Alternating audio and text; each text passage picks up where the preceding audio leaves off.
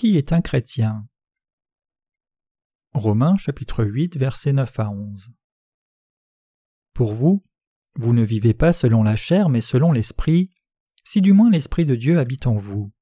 Si quelqu'un n'a pas l'Esprit de Christ, il ne lui appartient pas. Et si Christ est en vous, le corps, il est vrai, est mort à cause du péché, mais l'Esprit est vie à cause de la justice.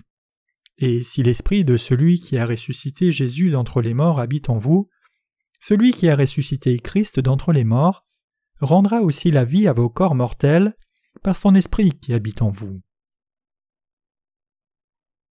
Le fait que quelqu'un soit un vrai chrétien ou non dépend du fait que l'Esprit de Dieu habite en lui. Comment quelqu'un peut-il être un chrétien, qu'il croit ou non en Jésus, s'il n'a pas le Saint-Esprit dans son cœur?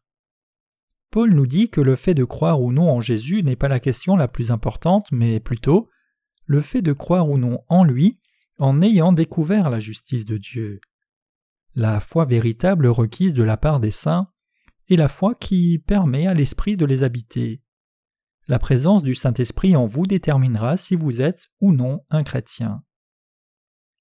Ainsi, Paul dit Si quelqu'un n'a pas l'Esprit de Christ, il ne lui appartient pas.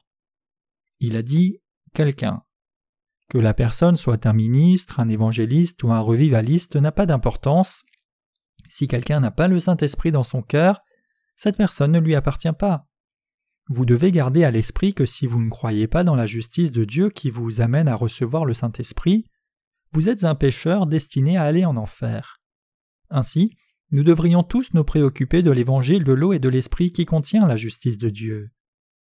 Si le Saint-Esprit habite en nous, cela signifie que nous sommes morts au péché par notre foi dans le baptême de Christ. Mais notre esprit est vivant à cause de la justice qui a été nouvellement obtenue. De plus, le jour où notre Seigneur reviendra, nos corps mortels recevront également la vie.